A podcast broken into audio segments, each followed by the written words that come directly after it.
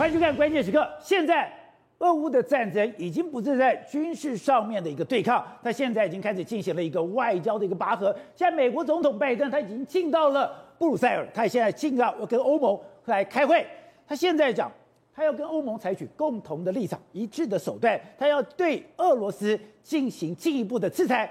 这个制裁手段到底会有多强烈？而这个制裁。真的会让俄罗斯崩溃吗？让整个俄罗斯的人民受到更大的一个打击吗？而现在可以看出来，经过这一次的乌克兰战争，欧洲团结起来了。现在美国跟欧洲的立场越来越一致，而这个一致里面还有一个现象，就是他们对于俄罗斯的制裁毫不手软。今天最新的消息就是，连欧洲的气象卫星，也就是它的气象总署。现在都做了一个决定，现在欧洲气象卫星所有的资料不对俄罗斯提供，连这个东西我都要进行封锁。接下来不是讲说俄罗斯要展发展所谓的生化武器吗？你不是要使用生化武器的话，那跟你的风向就变得有关系。也就是现在欧洲团结起来，站在乌克兰这边，甚至跟美国连成一气，要来对付俄罗斯。这个当然讲会完全改变整个世界的战略格局。而更值得注意的是。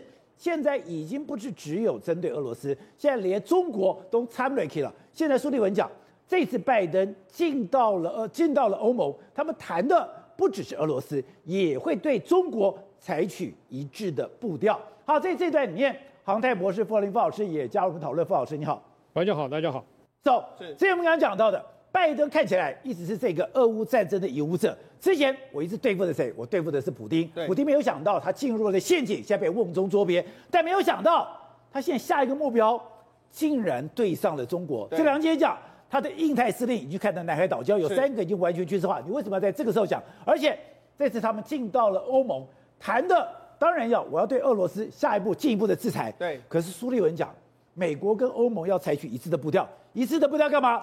对付中国，而且这次原本是普丁的要进去猎杀乌克兰，就现在没想到这个局已经改变了。改变成什么？今这几天的时候呢，拜登即将抵达北约的布鲁塞尔，他准备要猎杀俄罗斯，不只要猎杀俄罗斯，拜登要出手了，他准备还要把另外一咖，也是习近平，把他框进来。为什么？他们前几天才经过通话之后，他已经知道俄中国的立场，中国一直不愿意谴责俄罗斯，所以这一次他会把他跟习近平的通话告诉所有的欧盟，欧盟会怎么想？欧盟当然会认为说，哎，那我们当然要一起对，除了对付俄罗斯之外，恐怕也要一起对付中国嘛。所以你看，他这一次到欧盟，除了要宣布。新一轮的对俄罗斯的这个经济制裁，还有可能对俄罗斯的议员全部都要制裁之外，他可能也会把中国所有你帮助这个俄罗斯，包括说连俄罗斯外长都说，的确啦，这个说我们的外汇有些是透过这个中国来处分的。好，这些都告诉欧盟了。你觉得这个局势会怎么转变？所以现在欧欧洲呢，可能接下来会跟美国站在一起，不只是抗俄罗斯，可能也会出现一个抗中的这个立场。因为之前已经把你的欧元，不，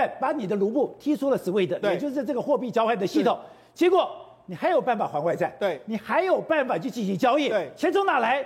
搞了半天，居然中国偷偷帮俄罗斯在海外藏了八百亿美元。好，除了中国在帮俄罗斯之外，宝杰，上事实上这一次真的团结了整个欧洲。现在欧洲呢宣布什么事呢？欧洲宣布说，我们跟俄罗斯所有过去合作的，包括气象。包括卫星、包括望远镜这些太空望远镜这些，我们全部都要跟俄罗斯断绝关系，把俄罗斯踢出合作关系。所以，他现在整个连气象资料都不给你用。欧洲现在是真的对俄罗斯硬起来。那你看他这样的态度来说话，不是拜登要的吗？那拜登倒可以利用这个风呢，顺便把这个风导到这个中国这一边。所以我们看到《华尔街日报》就特别提到，拜登要利用北约跟欧洲理事会议就乌克兰问题。你想说，我就问题，我应该对俄罗斯施压吧？不，继续。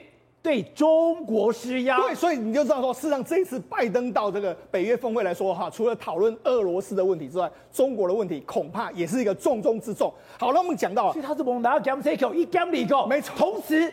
剑指中国跟俄罗斯，就把两个一网打尽，这样包起来。好，那除了这个之后，我们刚才不是提到吗？像这一波的俄罗，这个欧洲真的是同仇敌忾，对付这个俄罗斯。你看，原本从这个三月三号开始，德国原本跟这个俄罗斯有个黑洞望远镜的这个计划，他就说：哎、欸，我们现在从三月三号开始，你入侵乌克兰没多久，我们就暂停跟俄罗斯所有的太空合作，包括说太空的这个侦测计划，全部都停止。另外一个三月十七号的时候呢，这个欧洲太空总署就说，我们呢原本跟俄罗斯有一个这个 extra Mars 的这个火星研究计划，现在我们也把它停止了。哦，这两个都停止之外，现在最新的三月二十二号，欧洲气象组织就说，因为呢，我们要防止，因为事实上在整个战争中间呢，气象扮演一个非常重要的角色，包括说什么，包括说我们要气象有什么风速啦、风向啦、阳光啦、降水，还有其他因素，特别是说，俄罗斯不是一直威胁说我要攻这个核生这个生化武器吗？生化武器攻击的时候，气象资讯非常重要，因为如果你的风向不对，哎，你这样丢下去之后，搞不好是吹到你们自己的阵营里面来啊，所以这个非常重要。所以为什么他不给你这个气象的资讯？他知道说，如果接下来一段时间里面，如果你真的用这个生化武器的时候，你可能风向这些你都要知道。说我现在就不提供给你这些资讯，避免你成为这个你发动生化战的一个非常重要的依据。而且特别强调，原来它可以做到多细。风速、风向、阳光、降水的话是什么？是瞬间测量数据。对，所以这些数据都对俄罗斯来讲很重要。那我们现在不给你。那这你就知道说，事实上这个欧洲的气象单位是做出一个非常大的这个状况。欧洲这个气象卫星很厉害吗？而且实际上是这个是欧洲联合开发的这个气象卫星，联合开发，他们是互资讯互享的一个状况。你看这这样，他们在用在全球来测量这个所谓，你看欧这个非洲这个地方的这个，包括说水的这个温度，你看温度都知得非常清楚。包括说你看他们有一个全球化的这个卫卫星的这个气气候图在这个地方。包括说你看还有卫星的这个数据的这个相关的这个测量，甚至实况的这个监控。使用的监控里面，甚至还有所谓的南南极的这个臭氧层的这个监控。我们不是讲到吗？我们前一阵子不是讲了吗？这个俄罗斯哎，乌克兰的境内不是有来一个什么极地涡旋这个地方？对，哎，乌克兰一定拿到很最先进的。为什么俄罗斯很多这个军官会最后被困在那里面？搞不好他们获得的资讯没有乌克兰来的多嘛？说穿了，因为什么？现在美国和北约的这个卫星已经把乌克兰境内。包的密密麻麻，你看各式各样，包括什么和这个卫星搭载的这个合成孔径的这个雷达啦，还包括主动侦察系统啦，各式各样高空的监控系统，完全都在乌克兰里面绕来绕去，全部盯着乌克兰。所以乌克兰有非常多各式各样的这个资讯在这边嘛。好，那为什么俄罗斯会打不赢呢？您就说嘛，我们在战争里面来说，不是需要用到 GPS 吗？对，美国用的这个 GPS，俄罗斯用的是格洛纳斯的这个系统。就人家人家就说了，事实上在这一次呢，他们进入这个乌克兰的时候。的确，他们也可以用这个 GPS，但是问题是怎样？每一次美国这一次是严重的干扰了格洛纳斯，让格洛纳斯系统在乌克兰境内几乎是没办法使用的一个情形。难怪这个战争一开始的时候传出了什么？乌克兰的军队进到了城镇里面，对，竟然都迷路了。对，那好，除了这个之外，你看，当然俄罗斯军方不这样说，俄罗斯军方说啊，我们没有问题，我们这个绝，我们格洛纳斯绝对不会受到干扰。但是显然，你刚才宝杰讲到了，俄罗斯的军方进到这个坦克，进到这个都市里面，完全都迷路。对，显见他们格洛纳斯系统应该是出了非常大的这个问题。所以你说在打这场战争的时候，俄罗斯根本就是盲人骑瞎马，面对一个。有夜视功能的部队，当然就是于劣势了。不过一开始的时候，其实俄罗斯是先攻击的哦，他是先攻击人家喽。那二月二十四号的时候，当时乌克兰不是被俄罗斯入侵的时候，当时俄罗斯就先去攻击了欧洲的所在的这个卫星，叫 Viasat Viasat 的这个卫星。这卫星系统马上就攻击。那甚至现在人家要传，已经要这个调查说，到底当初是怎么回事？那这个 Viasat 的卫星呢，它其实会可以串联波兰啊、波罗的海、基辅、黑海这些相关的这个通讯。就你看，因为当时的这个卫星讯号被攻击的这这间公司之后，这边的卫星讯号全部都中断，全部都中断之后，后来就是因为他们就这样，因为他们要打。打基辅，他们要把你的卫星讯号中断之后，就趁机这样打进去。所以当时的时候，其实呢，有非常多的这来自卫星讯号的攻击是来自俄罗斯的。美国跟欧盟都有通知你，都有告诉你非常多，就是你可能这些卫星公司都会面临来自俄罗斯的攻击。所以我们之前讲过，他不管打克里米亚，或者是说他今天到了哈萨克，对，第一件事情是我要把你断讯断网，而且我要干扰你所有的通讯设备。今天俄罗斯有没有做？他都有做，只是没有想到。道高一尺，魔高一丈。因为美国有准备之后，好，你第一个时间被你破坏，但是后来我就反攻回去，我反而是反干扰你，所以现在搞导致什么？俄罗斯现在几乎是所有的太空事业卫星几乎是完全停摆。哦，原本呢，我们我们就讲嘛，俄罗斯目前为止来说，它的空军空哎太空计划全部都被踢出去。原本俄罗斯有个叫联盟号火箭，是帮很多国家发射这个卫星的，就现在大家都不要用它，大家都不要用它的时候，现在有两家公司，一个是英国的 OneWeb，一个是呃这个美国的 SpaceX，、哦、尤其是 SpaceX 这次变成是最大赢家，因为所有呃联盟号的火箭呢不要发了，大部分都到 SpaceX，它市场更大。所以我们就讲，这次伊隆马斯克为什么要去跟俄罗斯对杠？哎，伊隆马斯克这一次你要说，哎，他拿了那么那么多星链计划去那边，他好像没有收获，没有，他未来可以从 SpaceX 的发射里面来说打败俄罗斯。我拿到这个 SpaceX 的这个发射之后，搞不好对他来说是一个更大的营运的利多啊。因为我们知道现在很多的卫星对是透过俄罗斯打上去的，对，像俄罗斯没了，对。那就让 SpaceX 独吃。对，所以伊隆马斯克算盘是打得相当相当的精嘛。好，那除了这这次的这个太空站之外，我们就讲这次拜登抵达这个布鲁这个布鲁塞尔之后，他会宣布说，有我原原本呢要制裁这个数百名的俄罗斯，包括三百多名的他们的议员议议议会的这个成员，我要制裁你。那制裁你之外，现在我们知道俄罗斯现在真的是面临到这个山穷水尽的这个地步啊，因为现在很多，你看俄罗斯国债目前已经跳票不用说，但是俄罗斯的公司债，现在俄罗斯要担心的是他们的公司很多都会面临倒闭。你看，譬如说像这俄罗斯重要的这个钢铁这个钢铁厂商，因为它有非常多的这个债务呢，它现在这个没办法偿债，没办法偿债之后，公司可能这样，公司可能就没办法营运下去，没办法营运下去之后，大家可能就没没有工作做。事实上还有这个化肥公司，俄罗斯非常重要的化肥公司，你看被制裁之后钱还不出来，连他的执行长都绕跑了。整个公司就完全营运不下去了。包括说还有另外一个钢铁厂，这是俄罗斯最大的首富，是阿布拉西莫维奇，他现在也没办法支付。所以，像俄罗斯很多钢铁重工业现在都开始面临到停摆的一个局面。你看，有五十趴的为对长荣公司债来说话，都是非常多，而且是石油和天然气公司占了大部分。那你知道，对俄罗斯的经济杀伤力，这些还不出来的公司债，又会除了俄罗斯的国债。公司债又会对俄罗斯造成一个非常大的、严重的这个经济冲击，所以这个经济债是一环扣一环。第一个是我把国际的企业一个一个逼走，连台湾的华硕都要你离开的俄罗斯。对。结果现在你留在俄罗斯的你自己的企业，对，我要把你给逼垮掉。对，因为你没有办法还债之后，你可能整本身的这个企业就会出现一个跳票的危机。好，那除了这个之外，现在呢，美国媒体现在已经完全把这个焦点呢没有放在俄罗斯，他们就点名中国。中国，你看，实际上我们这几年的时间呢，你看。俄罗斯一直不断的在增加，所他们就一直把这个美美债的这个部位一直在减少。这几年的时候卖了多少？你看，二零一八年的时候，原本俄罗斯的国美债有八百六十亿，就后来缩小到一百五十亿。那事实上，人家就说了，这期间里面来说，有几个地方的国债增加了，一个是在开曼群岛，开曼群岛增加了两百亿，然后国际债券交易组织在欧这个比利时的这欧洲清算银行的国债增加了两百五十亿，另外一个这个欧洲清算银行的美国国债也增加了四百七十亿。那这些呢？这些都是透过这个第三单位持有，但是很多人就说，这是谁呢？这是中国帮他做的一个交易，也就是说中国帮他买过了，把俄罗斯藏钱，对，藏在这个地方。那这些地方来说的话，所以为什么我们第一个时间来说的话，俄罗斯财政部长不是就说嘛？哎，的确，我们很多这个这个美金啊，或者很多东西都要透过中国。那现在美国已经把它抓出来，美国就抓得非常清楚，你就是这样，所以。你钱在哪，他都知道。中国有可能是百口莫辩。另外一个现在是什么？我们看俄罗斯当初的堡垒计划里面，他一直要增加什么？一直要增加黄金。你看黄金的这个比例一直增加，那美元的这个比例一直在减少，对不对？就这样，现在呢，中这个这个所谓这个叶伦已经要采取，他要跟美国的民主共和党聊一起合作。他说要冻结俄罗斯的相关的黄金的储备。所以这个法案一旦通过的时候，俄罗斯的黄金储备也没办法动，在美国的这个部分，外汇黄金都不能动。所以你知道，现在等于是外汇黄金都不能够动，所以我才跟你讲嘛。对俄罗斯的绞杀，拜登是绝对不会松手，但是呢，他不会放过。对，但是后面还有一个大咖在这个地方，大咖就是他们现在一直不断的在点名的中国，中国，中国。你假设真的帮俄罗斯藏钱，然后资助俄罗斯的话，我觉得中国下一步呢，人家就讲嘛，这几天美国的媒体不是都一直在讲吗？今日俄罗斯，明日中国，恐怕会变成事实。所以董事长，今天拜登到了北约，他今天到了欧洲理事会，本来以为说你现在目标就是就是普京啊，你的目标就是俄罗斯啊，可是媒体就报道。拜登要利用这个机会，就乌克兰问题，居然是对中国施压。那想说你干嘛对中国施压？搞了半天，怎么开曼群岛了很多地方，已经偷偷帮俄罗斯藏了八百亿，让这个俄罗斯有一个活口。美国早就知道了，美国现在要把这个都给堵绝。他不但要堵绝，他要把你中国跟俄罗斯绑在一起。我我认为他们应该早就知道这个事情，因为整个美国的金融系统跟全球的这个呃金融的查核机制哈。美国的能力远超过中国，没有一块钱都躲得过美国的这个管制。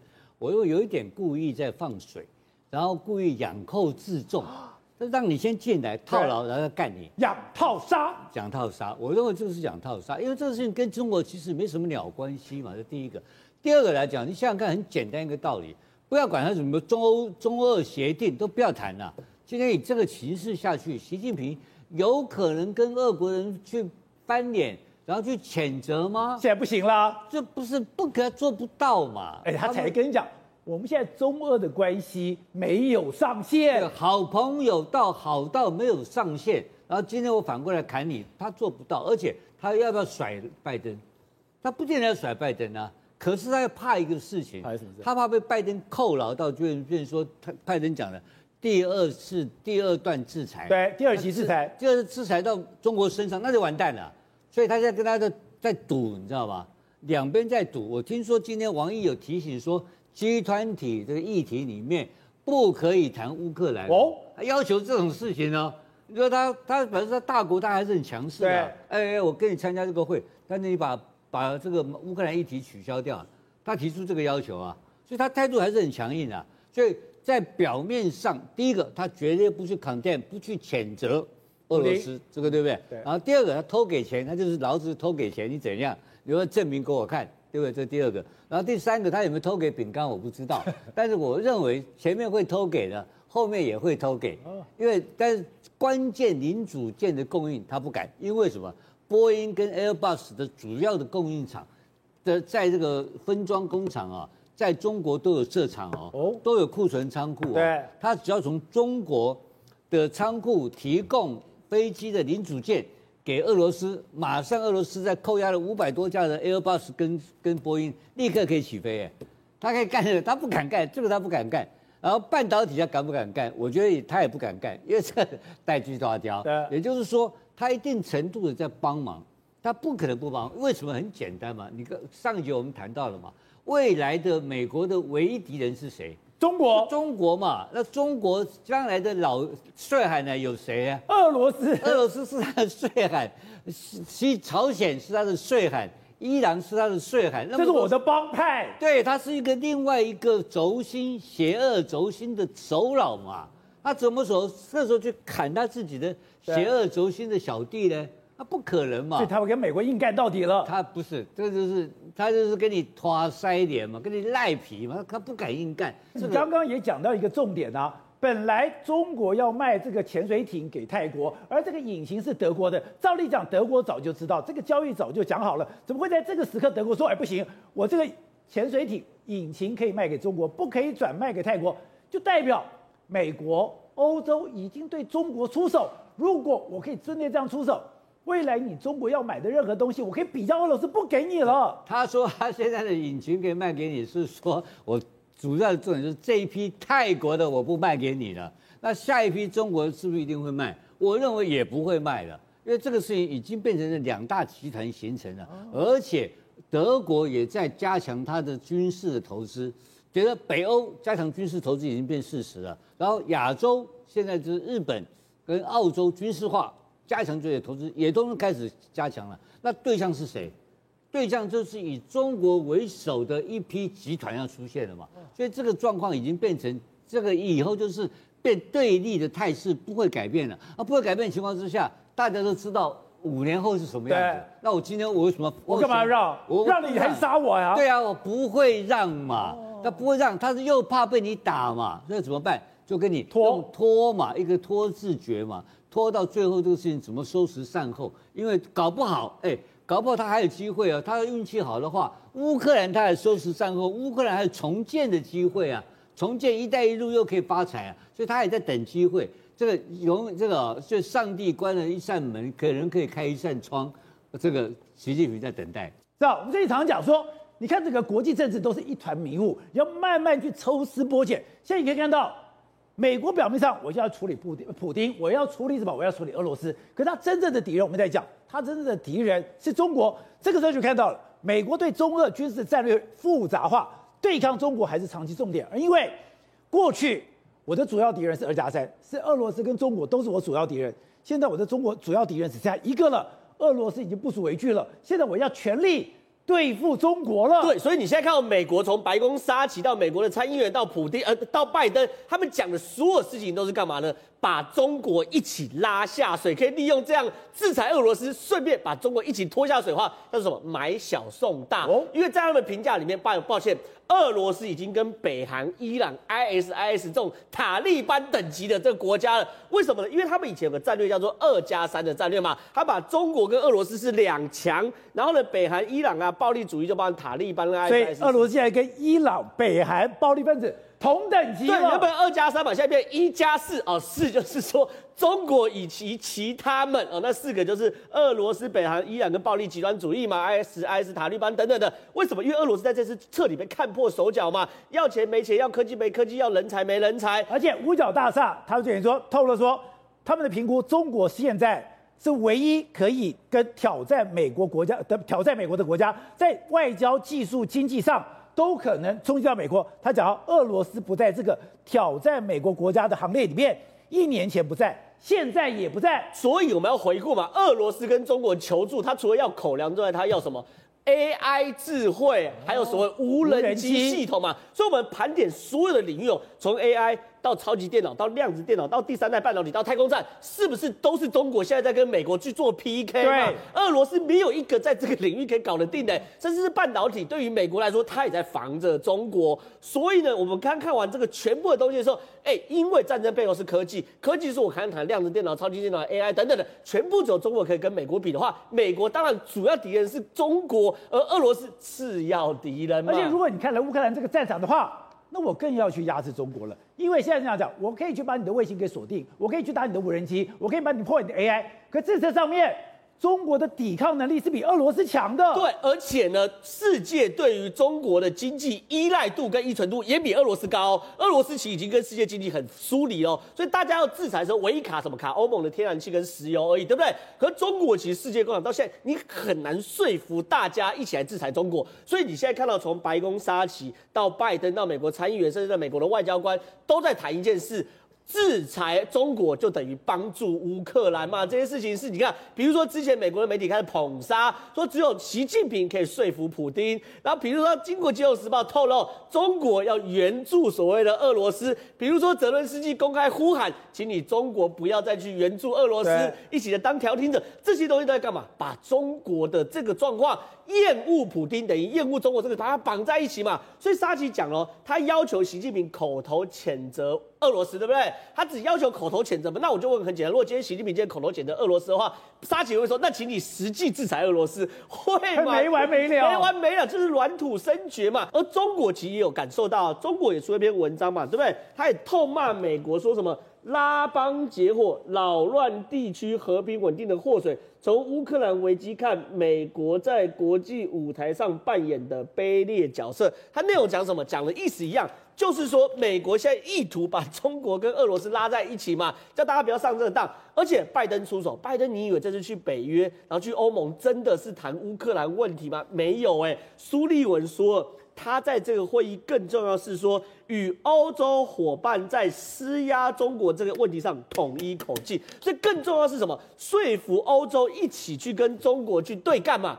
哎，习近平目的是要对付中国，目的是对付中国嘛？因为这场仗我们已经讲过了嘛，就是说不管这场仗打打打打或不打，普京都已经输了嘛，这些制裁不可能会放松嘛。然后呢，俄罗乌。欧澳欧洲也决定能源转型了嘛？二零三零年之前可能要跟俄罗斯的天然气完全说拜拜嘛？所以对于他拜登来说，我下一个战场当然是在中国嘛。所以中国我就认为这是买小送大嘛。所以呢，包含乌克兰总统幕僚长这些都说了，乌克兰希望中国在制止俄罗俄乌战争中发挥更明显的作用。这些都在干嘛？给习近平施压嘛。如果不照做，第二级的制裁，我我认为美国马上就会过来。好，所以我看现在来讲了。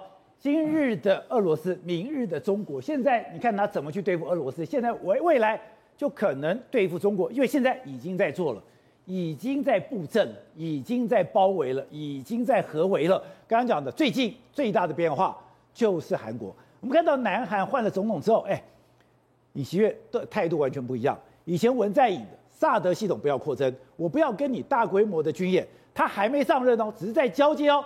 全部都回来了。宝杰哥看到韩国就两个事情关注，一个是美韩的联合军演，一个就是美韩的二加二，国防部跟外交部的二对二对谈。过去的四年其实有很大的变化，因为在文在寅在的时候呢，它有两件事情，第一个他比较轻松，第二个二零一八年的三月八号发生一件事情，就是当时的美国前总统川普跟金正恩见面的，对，所以南韩是有意见的，你跟朝鲜见面，所以呢，从那一年以后的二零一九年，首度六十几年来第一次停掉了美韩的春季的联合军演，哦，可是也就一年，所以呢，其实今天再回来以后。现在是三月底，四月马上一整个月会有美韩的联合军演。我给大家看一下哦，美韩联合军演其实就是在你看，你根本分不出来哪一些是美军，哪一些是韩军，是就是这样子，非常的背靠背的在一起做军演，真的是协同作战，就是协同作战啊，而且是历来以来就非常有传统的。可是就在文在寅这四年当中呢，他渐渐的比较淡了。可是难怪当时一台司令非常生气哦，他讲说，对你只是用兵棋推演，但兵棋推演绝对不能替代。这种实兵演练，现在这种实兵演练不只是在船舰、在码头。我跟宝杰哥报告，现在新任的总统他还没有上来哦。尹学院说，我还要野战的演练更密切，而且要更高规格，因为他现在要跟美国拉得更近。美国也给南韩一个这样的指令，就是你必须要成为我在。这个第一岛链这边能够对抗中国大陆的一个非常重要的隘口。所以尹锡悦这已经非常清楚的，他已经站在美国那边吗？而且他上任以后，我第一个要听什么？我第一个要听国防部的报告。对，我国防部报告一听听了六个小时，六个小时，这个交接小组马上跟这个尹锡悦所派来这些官员跟他进行报告。媒体马上问了，所以呢，今年的美韩联合军演是尹锡悦的总统阁下他来接手吗？他说没有，为什么？因为他是五月十号才要入主青瓦台，而且呢还不去青瓦台上班，要去国防大楼，对不对？所以呢，五月十号我才当总统哦。但是虽然我还没有上来，今年四月的美韩军演都要跟我报告，一次就报告了六个小时。然后呢，他也指示了几个方向。第一个，我刚刚讲的美韩联合军演要加强，而且要升级，要有野外的野战。第二个，萨德系统，我们跟美国的合作还要扩大升级，所以就整个过程当中就是完全往美国靠着。对，以前中韩最大的矛盾就是萨德系统，对，就是因为萨德系统建立了以后，中国才 keep 一平，然后呢，我把韩流赶走，我把这个乐天给给关门，我把韩国追个千八段，结果文在寅上台以后，好不容易说求爷爷告奶奶，好了，我不要再增设了，中韩才恢复以前的关系，现在尹锡悦。又要扩增萨德系统，扩增萨德系统，增加美韩军演的强度跟合作的密度。很显然的，其实尹锡悦的新的总统阁下，他就是在美国那么对抗中国大陆非常重要的一个据点，就是现在的新的南韩的总统。所以整个亚太的情势又变了。对，所以韩国是一个哦。另外，你可以知道，美国拉韩制中，另外呢，美国还拉澳洲去跟印度。去跟其他的国家谈很多事情。我先跟大家讲件事情啊，因为印度它很需要中国大陆的这些特殊的金属，像是钴跟锂，还有钒这些金属。但是现在呢，他跟大家讲说，哎，我印度的总理莫里斯他特别跟这个，对不起，呃，澳洲的总理莫里斯呢，他特别去跟印度的总理，他们两个进行视讯之后，他跟他讲说，以后我们可以合作啊，以后你跟中国大陆要的这些东西，我可以给你。有好几个地方哦，这个叫做斐济。过去这几年，我先跟大家讲，中国大陆有很多军长讲说，谁说我们要在斐济设军事基地？可是那个有很多的讯息传出来，澳洲早就把你截断了。他直接在斐济做了很多建设，而且还放了军事基地。中国在斐济，中国想在斐济，在澳洲的大门口，结果最后是被澳洲给抢走了。那澳洲看怎么抢呢？靠着温情攻势，靠着疫苗，每天晚上打电话，莫里森打给这个斐济总理，跟他讲说：“哎呀，你需要什么啊？我们都会给你啊。你需要建设，你需要钱，我们都有。你需要疫苗，你就找我要，所有的东西我都会给你。你可以大方的告诉其他国家说，不用了。”所有东西，澳洲都会照顾我们。澳洲就是我们的好朋友。刚刚讲澳洲，还有南韩，为什么美国可以让澳洲做这些事情？因为美国在两年前成立一个太空司令部，澳洲现在也成立了。那我们台湾只有海军空军司令部，我们还没有太空司令部。澳洲的太空司令部其实呢，也就是靠美国全权帮忙。那为什么美国在防堵中国大陆这一块会这么的紧张呢？宝杰哥，你看，大陆有个实践二十一号卫星，它先前做了一件。在很多的太空专家觉得非常惊讶的事情，就是他把这个北斗卫星里面有一颗已经废弃的卫星，他发射到太空之后呢，他把这一颗北斗二号卫星成功的拉到以后，拉离轨道，拉出去以后，这个时间二十一号还可以回到轨道里面来，而这个动作这个技术被很多的这个太空专家认为说太厉害了。所以现在中国大陆的卫星可以去拉北斗卫星，对，它就可以拉美国的 GPS 卫星，对，它就可以破坏美国所有的间谍卫星。所以你看，澳洲的国防部长跟澳洲的太空司令部这个司令就是这位凯斯，他说：哇，中国大陆现在跟这个俄罗斯的太空活动都已经让我们感到惧怕，所以我们也决定要发展。那我们发展之后，谁帮我们呢？就是美国。美国拉了澳洲，拉了印度，还拉了韩国，要去对抗中国。好，所以惠贞，之前我们讲说的，今天要大规模作战，大概在地面，在海上，可没想到现在在太空是决战的第一线，甚至刚刚讲的无人机在这一次。扮演非常重要的角色。我们现在有影片出来说，对，原来乌克兰的无人机是比俄罗斯的无人机要好很多。对，而且现在这个影片竟然告诉我们说，这个乌克兰的无人机竟然是中国大疆制造的，不知道是真的还是假的。但是现在就是有一个志愿者，他就是说，事实上他现在用了这个无人机来监控他们整个俄罗斯相关的一个军事形态。然后呢，但是你会认为说，哎，但你一个无人机有办法可以做到这件事吗？原来很多人在幕后帮。帮忙，包括什么？包括美国的太空部门，它可以从通讯跟遥控感测的各种军事的一个卫星，然后还有卫星。你躲在树林里面，我都可以打这么精准。对，所以简单来讲，就是美国的这一些卫星，它主动侦查之后，它可以把这些相关的讯息，还有美军跟北约的这些侦查之后的相关讯息。都告诉乌克兰的这一些无人机，他们在透过无人机的方式来进行一个狙击，所以他们就说，这就是为什么哦，呃，乌克兰感觉上他在空军上的一个相关的实力跟俄罗斯相比其实差很多，这真是无所遁逃哎，等于是弹无虚发的一个状况哦。而且他们发现哦，其实呢，乌克兰这个无人机所运用是一个叫做 Delta 的一个精密的一个系统，而而这个 Delta 精密系统，其实过去几年在西方顾问的一个呃这个主导之下。他们跟北约在过去这两年的一个所有相关军演都有进行一个状况认知软体进行一个模拟，所以结合了无人机、卫星感应器，还有人工智慧的影像，可以达到就来追击敌人。所以简单来讲，就等于欧美的这些，应该是说呃，NATO、NATO 跟那个美国的这一些相关的空太空的一个监测系统。可以结合乌克兰的无人机进行一个天罗地网，让俄啊俄罗斯的军队无所遁形。那另外一个，而且这从白天打到黑夜，对，它任何的场域、任何的环境、任何的天候，它都可以，都可以。而且我跟你讲，最有趣的是什么？是俄罗斯他们很像还在玩一个所谓的那个伪装游戏哦，他们还弄麻布啊、杂草啊铺盖在自己的战车上。结果全露馅，阵地不管你躲在那个树林里面，一样全部无所遁形，全部都被人家发现哦。所以人家就是他躲在房子后面，然后用这种麻布，而且还是用那个那个，稻草，对，稻草把它伪装起来。哎，其实我们那用肉眼看，我们会看不出来，但拍谁哦？人家这个是有卫星在侦那个侦控的，所以没有办法让你这样伪装成功。所以他们现在有发了很多的一些照片，就发现说，即使你是用杂草来覆盖你的什么二 S 呃什么自走炮，但是还是没有取得到相关的成效。一样都是被呃无人机所呃发现哦。那现在他们就发现说，其实呢，呃，俄罗斯的一个相关的一个坦克，感觉上好像已经真的要面临到弹尽粮绝一个状况。为什么呢？他们说，截至到二零二一年底，俄罗斯总共只有两千六百零九辆的坦克现役在编哦。然后新生啊新生产跟升级，也就是两千年之后所生产，大概只有一千三百四十辆，也就是总数的一半。但现在发现，天哪，竟然有五百二十辆的坦克已经遭到毁损。换句话说，就你总量的四分之一来讲，到目前为止可以说都已经 GG 了。那现在就会让人家觉得说，哎，其实真的吗？俄罗斯的状况真的已经弹尽粮绝吗？更可怕一件事情是，发现俄罗斯他们现在可能没有相关的一些零件，可以让其他的一些呃呃备用的一些坦克可以上车。所以现在被人家发现，连原型车都已经上阵。原型车？对，原型车，我再把它想象，可能应该有点像是样板吧，就现在连样板，样板车、样板车都已经上阵了，就代表着他们现在可以用的战车真的已经快要匮乏了。就放在这个。柜子里面的样样品车都出来了，都已经出来了，而且呢，现在呢，人家让人家发现说，哎，乌克兰感觉上他在空中，包括他的一些啊啊机师或者一些相关的飞行员，感觉上都没有很多。那为什么这一次可以这么厉害？后来就访问到那个飞行员，